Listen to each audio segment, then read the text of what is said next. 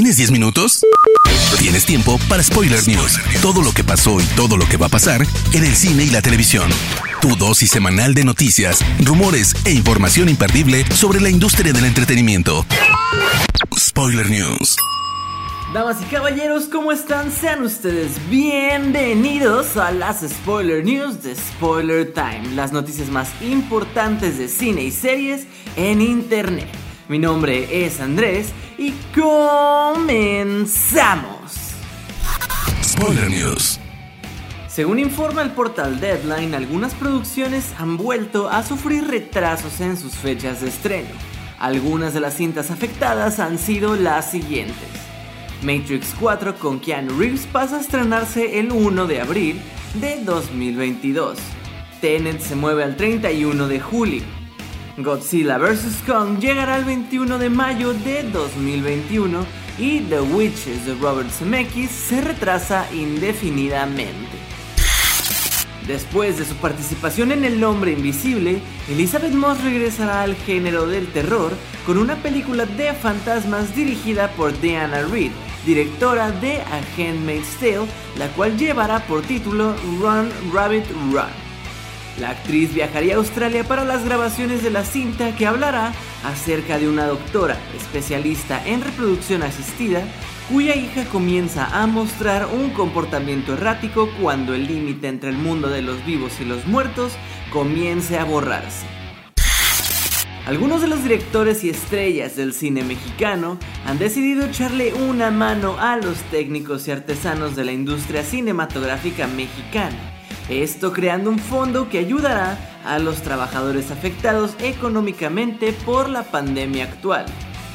El fondo que lleva de nombre el Sifonóforo, Fondo de Emergencia Audiovisual, fue fundado por Guillermo del Toro, Salma Hayek y Alejandro González Iñárritu. Las solicitudes deberán presentarse a través de la plataforma digital de la Academia Mexicana de Artes y Ciencias Cinematográficas. El próximo 19 de junio llega al catálogo de Netflix la cinta Wasp Network, escrita y dirigida por el francés Olivier Assayas.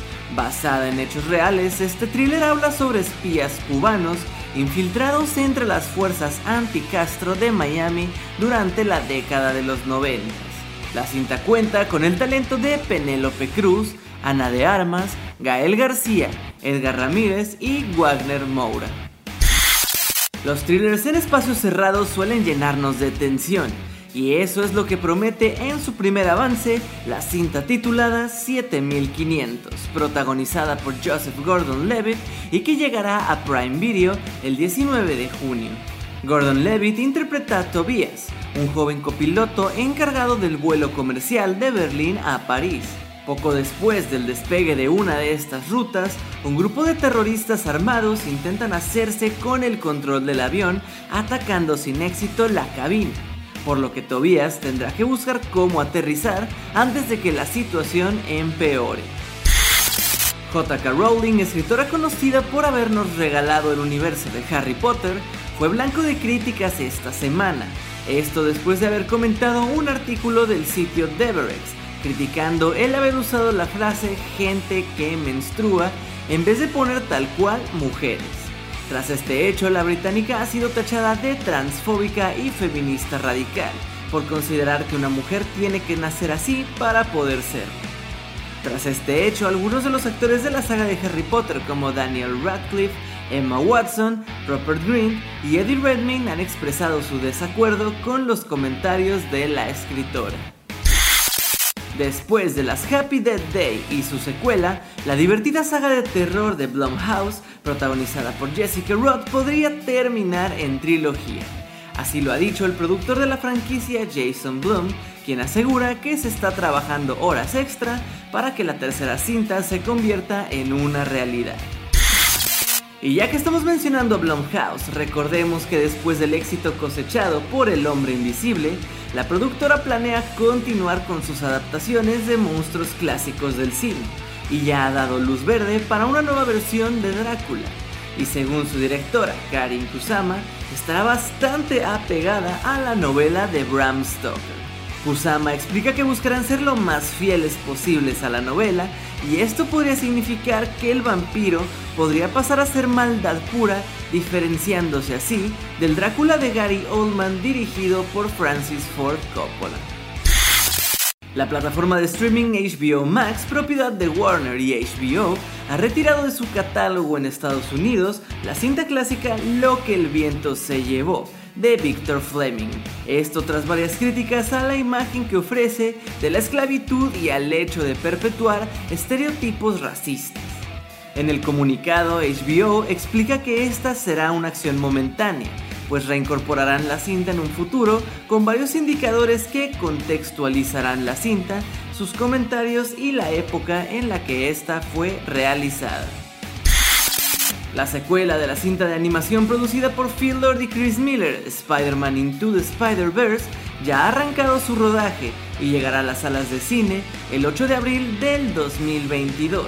Y fue el dibujante Nick Kondo de Sony Animations quien lo ha anunciado así a través de su cuenta personal de Twitter. Se ha confirmado que esta nueva cinta nos presentará al Spider-Man japonés de la serie live action de los 70s.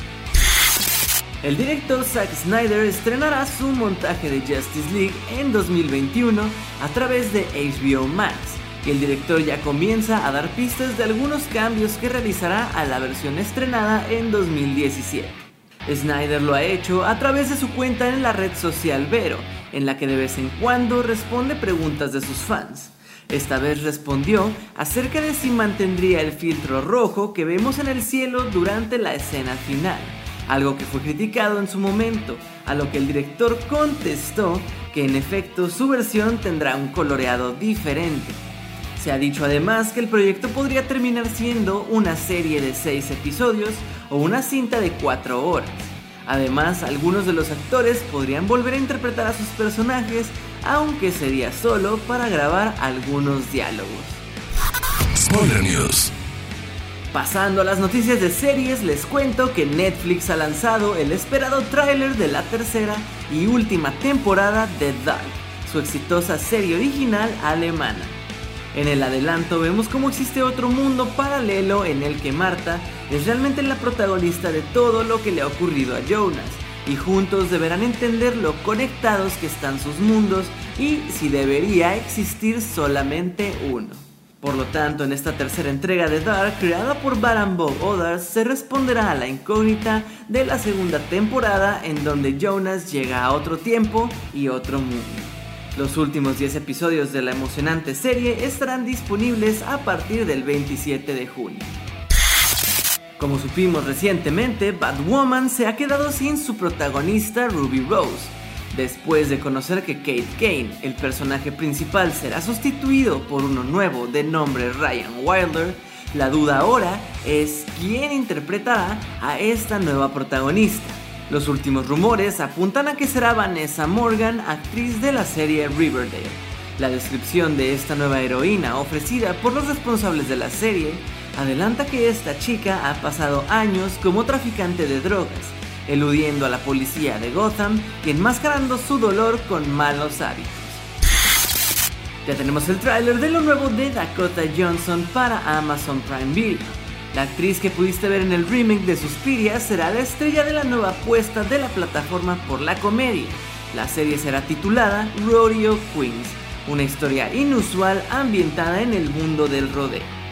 Según los primeros datos revelados, la serie estará planteada bajo el género de mockumentary o falso documental y mostrará la rivalidad de varias chicas durante la competición de Reina del Rodeo en Texas. HBO ha renovado oficialmente la serie Love Life por una segunda temporada.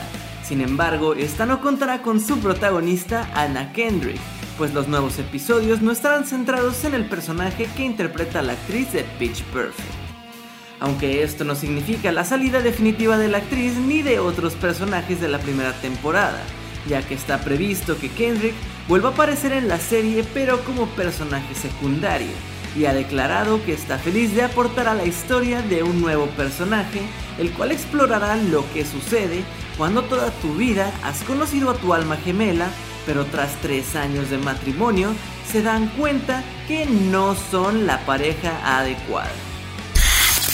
Jermaine Clement, guionista y creador de What We Do in the Shadows, se despide de la ficción vampírica. Clement, quien coescribió en 2014 la película en la que se basa la serie junto a Taika Waititi, deja su rol de guionista y no estará en la temporada 3 del proyecto, tal y como lo anunció él mismo esta semana. Al ser preguntado en entrevista, Clement respondió que no estará para la tercera temporada, pues dentro de su agenda se encuentra escribir el guion de Avatar 2, cuyo rodaje acaba de reanudarse y no es compatible por contrato para realizar ningún otro proyecto a la par. Spoiler News. Hermoso público, esas fueron las noticias de cine y series más importantes de esta semana. No se olviden de seguir a Spoiler Time en todas sus redes sociales y a mí personalmente me pueden encontrar como Andrés Addiction. No me queda más que agradecerles y nos escuchamos en el próximo Spoiler News. Hasta luego. Termina Spoiler News y comienzas la semana informado. Te esperamos el próximo lunes a primera hora para ponerte al día en menos de 10 minutos. Spoiler News.